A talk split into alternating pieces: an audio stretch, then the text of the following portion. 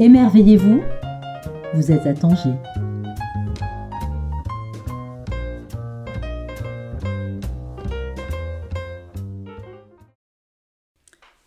Bonjour à toutes et à tous en ce dimanche matin pour notre émission radio Les Insolites. Nous sommes en compagnie de monsieur Ahmed Chitachni qui nous vient de Casablanca, qui est un Casablanca euh, assumé, revendiqué. Nous allons euh, parler de Ahmed, bien sûr, de son parcours, mais surtout de son livre absolument passionnant qui est un traité, j'ai envie de dire un traité d'histoire en condensé, euh, condensé quand même de 400 pages, qui raconte la création ou la transformation, la métamorphose de Dar el-Baïda, euh, en Casablanca. Le titre du livre, Casablanca 1907-1956, la démesure d'un urbanisme. Ahmed, bonjour, merci d'être avec nous ce matin. Bonjour et merci pour votre invitation dans une ville euh, qui m'est très chère, euh, Tanger. Tanger qui a joué aussi à travers l'histoire un rôle très important dans l'évolution de, de Casablanca euh, en particulier et du Maroc en général. C'était la cité internationale, mais avant c'était la cité euh, des ambassades. Donc toutes les représentations diplomatiques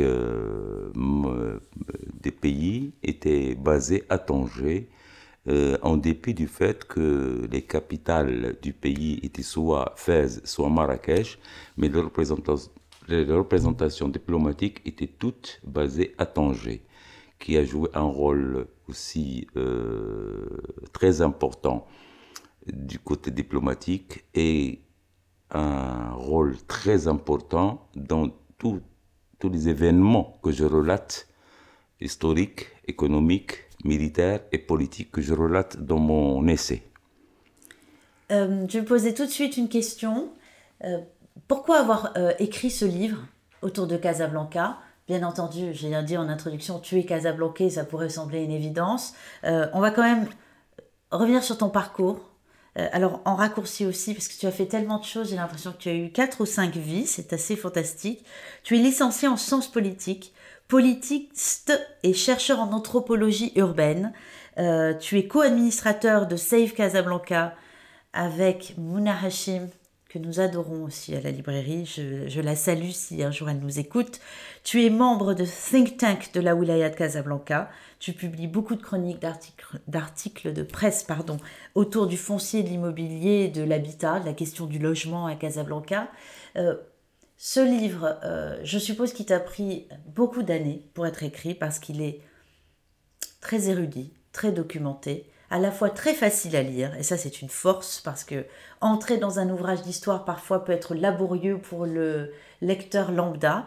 Euh, à quel moment tu t'es dit, allez, fort de mes connaissances, fort de cette ville, fort de ce ressenti, je me lance dans l'histoire de la métamorphose, euh, du, de l'entrée dans la modernité de Casablanca, si tant est que c'est une entrée dans la modernité. Le passage et la création avec Mouna Hachim euh, de Save Casablanca, qui est un groupe sur euh, Facebook qui dénonce toutes les incorrections et les incohérences de la ville de Casablanca, que ce soit du côté administratif, du côté salubrité, hygiène, circulation, etc m'a poussé à réfléchir sur le fait que qu'est-ce qui fait que Casa est ce qu'elle est actuellement Ou, en dépit de notre amour pour cette ville, il nous fait souffrir. Il nous fait souffrir sur plusieurs plans.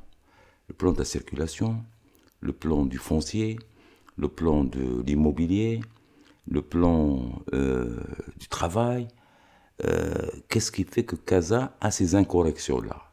Et de fil en aiguille, euh, mes réflexions sont remontées à plus tôt que l'actuel.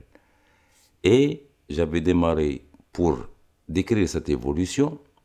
J'avais commencé d'abord par décrire ce qu'était Casablanca avant 1907. Tous les auteurs, principalement coloniaux de l'époque, s'accordaient à dire Casa, vie sans intérêt, un petit bourg, euh, alors que je démontre, euh, document à l'appui, que c'était une vraie ville qui connaissait une organisation urbanistique, économique, administrative, juridique et, euh, et même euh, sociologique. C'est-à-dire qu'il avait ses spécificités sociales, que ce soit en patrimoine immatériel, en chansons, en habits, en alimentation, etc. Et j'ai constaté qu'au contact de l'Occident, cette ville s'est transformée de façon radicale. Le bombardement, le malheureux bombardement qu'il y a eu en 1907, suite à l'occupation de, de, de Doujda en mars, ce bombardement qui s'était fait à la mélinite, il est temps de le dire, nous ne demandons pas de pardon de quiconque, mais rétablissons les vérités. La mélinite, la mélinite est un, est un, est un acide brûlant. brûlant. Alors, euh, une armada de bateaux que je nomme dans mon essai, euh, qui sont à peu près 13 bateaux français et 3 euh, espagnols, ont bombardé trois jours et nuits durant la ville de Casablanca, en dépit de tous les, les, les, les, les us et usages du droit international de l'époque. Euh, s'en est suivi des morts, etc. Je relate les causes de l'occupation, les charniers, les charniers, les charniers que personne ne veut parler mm. et qui se situent sous la, le square dit euh, le square Mohamed Zraktouni dans l'ancien Médina. Le problème de ces étrangers qui sont venus à Gaza après l'occupation de Gaza et de la Shaouia, que seuls quelques voix françaises, à l'image de Jean Jaurès, se sont hissées pour dire que c'était euh, c'était une occupation assez assez violente, assez violente. Oui, il faut dire, le, Faut dire le terme. Assez violente. Mm. Euh, après l'occupation, il y a eu la ruée vers cet Eldorado, Casablanca, et il fallait loger tout ce beau monde l'ancien Médina intramuros s'était trouvé trop petite pour recevoir tout ce monde. Sachant que pendant le, bombardement, il y avait quelques mille étrangers qui vivaient en harmonie parfaite avec les Marocains de différentes confessions euh, musulmanes ou juives.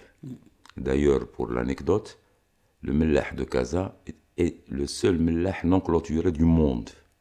Ça dénote ce, ça dénote cet, échange, mm. ce, vivre ensemble mm. qu'avaient euh, les Casablancais de différentes confessions. Donc, on fait appel à des urbanistes français pour loger ces étrangers qui venaient. Et on fait appel à l'urbaniste Prost. Henri Prost. Henri Prost, euh, prix de, de, Rome, etc., euh, célèbre, qui construit la ville européenne. D'ailleurs, c'était l'appellation dans tous les documents, ville européenne, sur 1000 hectares, dans laquelle il n'y a aucun équipement pour ce qu'ils appelaient les indigènes. Aucun équipement. Je me permets de t'interrompre. Mm. Dans ton livre, tu dis quelque chose d'aussi très intéressant. C'est qu'Henri Pro arrive avec le, le dessin, euh, le projet mm-hmm. euh, de penser la ville de Casablanca. Mm-hmm. Mais ce qui est intéressant, c'est qu'elle a déjà été, il y a déjà euh, plein d'endroits champignons comme ça qui ont poussé.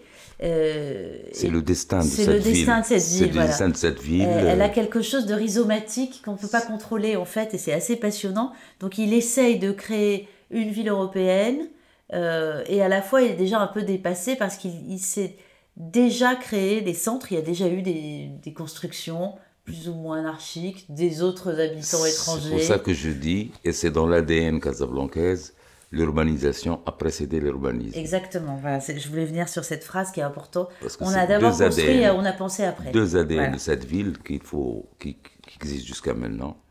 L'urbanisation précède l'urbanisme et la spéculation foncière. Ça, c'est dans l'ADN de cette ville, malheureusement, et qui fait qu'elle est ce qu'elle est actuellement. Et ça perdure. Et ça perdure.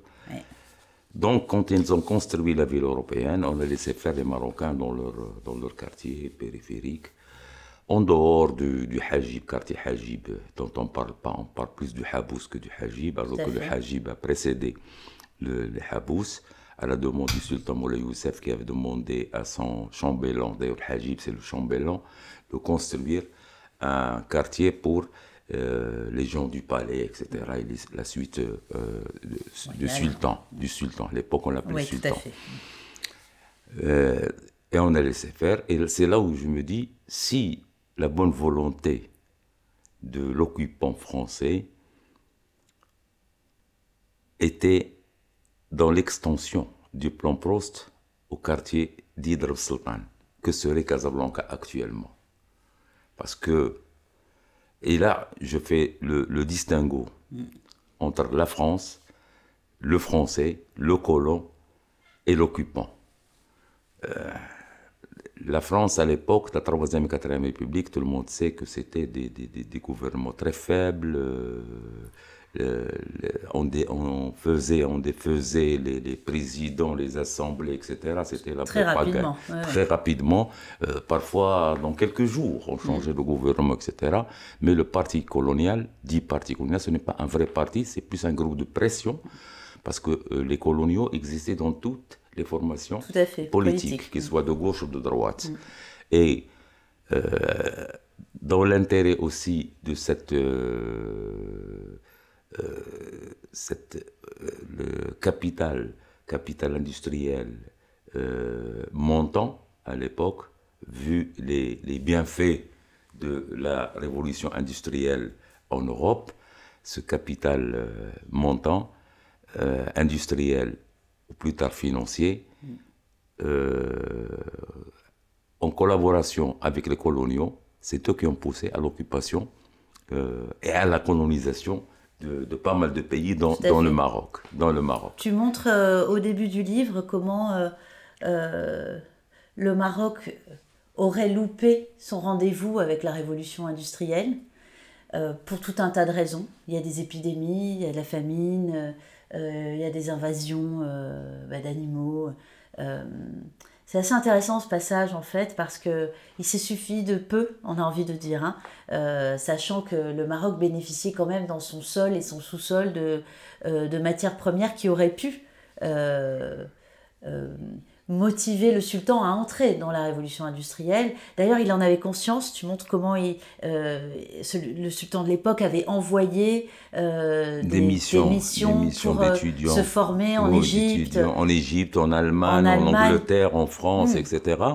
Mais ça remonte aussi à loin. Ce, je, ça n'excuse en personne, en rien, la volonté politique. C'est pour ça que je l'ai appelé ce passage-là euh, l'acharnement du destin, parce qu'il y a des causes, des causes euh, qui dépendent de, de, de, de l'humain et des, des, causes naturelles, qui sont les, sécheresses, les épidémies, etc., dont certaines sécheresses et épidémies avaient, euh, disons, réduit la population du tiers. Et ça, c'est très important. C'est des cadres qui... Et puis, il y a aussi cette orientation euh, à partir du sultan Moulay Slimane, cette orientation de la Qarawiyyin, qui était l'université la plus célèbre, où on enseignait les mathématiques à l'époque, l'astronomie, l'astrologie, etc., euh, qu'on a tout délaissé pour un enseignement uniquement religieux. Et c'est là que le Maroc, en plus, en plus de la non-naissance de cette bourgeoisie comme en Occident, etc. Et j'explique pourquoi il y a eu ce, ce loupé historique, ce loupé historique qui a fait que le Maroc était de plus en plus faible euh, dans le concert des nations de l'époque. Et le sultan Mohamed Hassan Ier a essayé de moderniser, d'installer des usines, etc. Mais c'était des usines clés en main. Oui. Donc, donc la maintenance dépendait, dépendait toujours de l'étranger, etc. Et avec l'envoi de ces groupes d'étudiants à l'étranger, à leur retour, et d'ailleurs je cite l'un qui c'est le seul qui a écrit ces problèmes, à, au retour de ces, de, de, de, ces étudiants diplômés, la Qarawin les met au placard. Oui.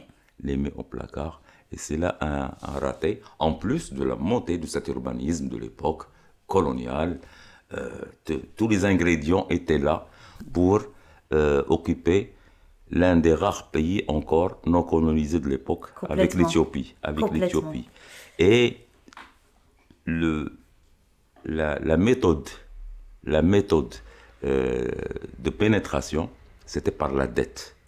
On a vraiment bombardé ce pays de dette mm. à telle enseigne qu'il est devenu trop dépendant de l'Occident et plus principalement des banques euh, occidentales avec à leur tête et comme chef de file, comme l'appelle Charles-André Julien dans son ouvrage la, Sa Majesté impériale, la Banque de Paris et des Pays-Bas. Donc la colonisation du Maroc s'est faite par la BNP et par les coloniaux. Mm. je ne dédouane pas l'État français, mais il faut avouer qu'à l'époque, il était trop faible pour s'insurger et respecter ses relations internationales avec d'autres pays, dans l'intérêt bien sûr de, cette, de ce capitalisme montant. Exactement. Voilà. Euh, ton livre s'arrête euh, en 1956. Euh, nous avons déjà traversé 50 ans quasiment d'histoire de, de Casablanca et du Maroc, hein, parce que finalement, voilà, quand j'ai dit au début de la présentation, c'est un livre d'histoire. Casablanca, c'est le, le parangon de, la, du paroxysme de la, de la vie moderne, capitaliste, euh, etc.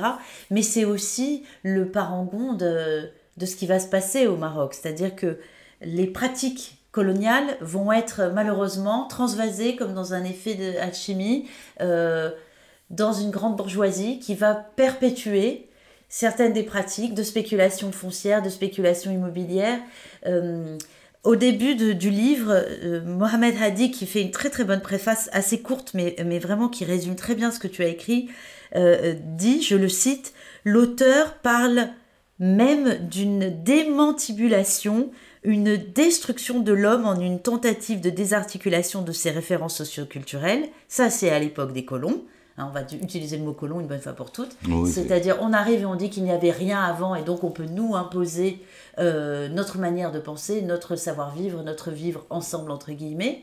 Mais pour autant, semble-t-il, même une fois que ces colons partent, du moins on, leur, euh, on, les, on, les, déleste un peu de leur réelle responsabilité, la ville continue à être dans le chaos, on n'arrive toujours pas à la penser.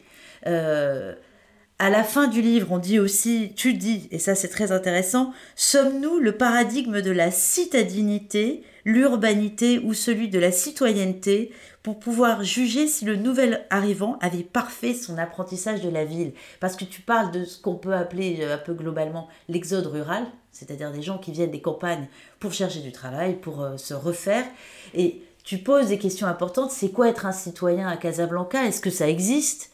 Est-ce que depuis 56, on arrive à se défaire, euh, disons, de ce passé qui est si lourd, c'est-à-dire de ces, travers de ville euh, Déjà, euh, une petite rectification, ce n'est pas un livre d'histoire. Je me permets. C'est vrai aussi. Parce que traiter de cette problématique, j'ai opté pour une démarche pluridisciplinaire. C'est vrai.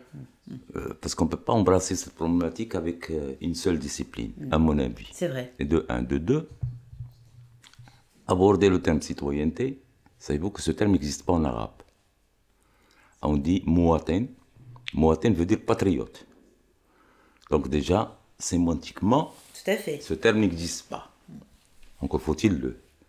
Faut-il l'inventer? L'inventer. Et de un. De deux, ces nouveaux arrivants, parce que le terme exode rural, moi, je ne je, l'aime pas. Je l'aime pas et je l'écris à chaque fois que l'occasion m'est présentée. C'est plus un mouvement de population pour différentes raisons travail, mariage, rapprochement familial, ce qu'on veut. Tant plus que c'est des Marocains. Et la Constitution donne la possibilité à tout Marocain de s'établir dans n'importe quelle proportion du territoire national. Comme un, un Français qui, vit à Paris, qui monte de la province, on ne dit pas qu'il est rural, on dit je monte à Paris pour travailler, pour bosser, etc. Hmm. Cette précision est en fait, c'est un terme que j'aurais pu, je ne vais plus l'utiliser dans mes écrits. Quant à ces de nouveaux arrivants, c'est là où je dis dans mon ouvrage, ils sont urbain plus qu'il ne soit citoyen. Parce que la citoyenneté implique des droits et des devoirs. Bien sûr. Est-ce qu'on leur donne des droits pour qu'on demande, Réclame d'eux des réclame devoirs. des, des devoirs? Ça, je pense, c'était vraiment la fin Oui, la de fin mon ouvrage. Ouais, pour vous donner un peu de l'eau à de la bouche Pour la suite. pour la suite. Parce que Casa ne s'est pas arrêté en 56. Il y a eu tellement de chamboulements de 56 à nos jours que ça mérite aussi d'avoir un, Un autre. euh, un, autre, un autre essai. Donc tu nous annonces qu'il y a un autre essai. un autre essai. En principe, c'est une trilogie. D'accord. Une trilogie. Casa de 1956, de 56 à nos jours, et le désir de ville. Parce que nous portons tous un désir de ville. Complètement. C'est bien, Donc- on parle de désir ce matin. Dés- un désir de ville. Mm. D'accord Il y a même euh, M. Nasseri qui, qui, qui avait, euh, je pense, écrit un livre euh, collectif qu'il a intitulé Désir de ville. Tout mais à ça, serait Désir de Casablanca. Mm. Donc voilà. Citoyen, je ne crois pas. La citoyenneté implique, comme on l'a dit, des obligations et des devoirs. Les pratiques habitantes de cette population et les campagnardes, pour la plupart. Donc c'est des pratiques habitantes de la campagne qu'on retrouve en ville. Quand on parle de ruralisation de la ville, ce n'est pas forcément uniquement dans l'accaparement des, des, surfaces bâties, mais c'est des pratiques habitantes de ces, de ces- populations, de la conception qui se fait le nouvel arrivant de son espace, de l'espace domestique, de voisinage, etc. Parce que nous constatons un peu partout à Casa et même dans d'autres villes du Maroc. Hein, Malheureusement, je ne pouvais pas intituler mon- mon- mon livre euh, autre chose que Casablanca que je connais bien. Bien Mais sûr. on peut transposer à toutes les villes marocaines, dans n'importe quelle ville. Ces espaces, en dehors du, du- du- du domicile, le Marocain s'accapare un autre espace que j'ai appelé le quasi-privatif. C'est aux abords des maisons. On constate partout qu'il y a des tentages de linge, qu'il y a euh, des, des, des, des plots qui interdisent le stationnement, etc., etc. Parce que là, ça remonte à des pratiques que j'invoque dans mon livre, de, de, de la hutte, de la hutte et l'enclos qui l'entoure, etc., etc. C'est des pratiques habitantes de la campagne qu'on transporte dans la ville Tout à fait. le- les animaux qui circulent dans la ville, les charrettes, etc. C'est des pratiques tout autres, donc ce qui n'ont rien à voir. C'est pour ça que sont-ils des urbains, sont-ils des ruraux, sont-ils des urbains, sont-ils des citoyens? Euh, Ça, c'est c'est un dilemme. Et pour le résoudre, il faut le définir, ce, ce Bédaoui, ce Casablanca, le définir. Comme définition, euh, comme disait Pascal, il déclenche, il déclenche des, des référentiels en fonction de la situation qu'il vit. Tantôt il est blédard, tantôt il est urbain, tantôt il est religieux, tantôt il est moderne.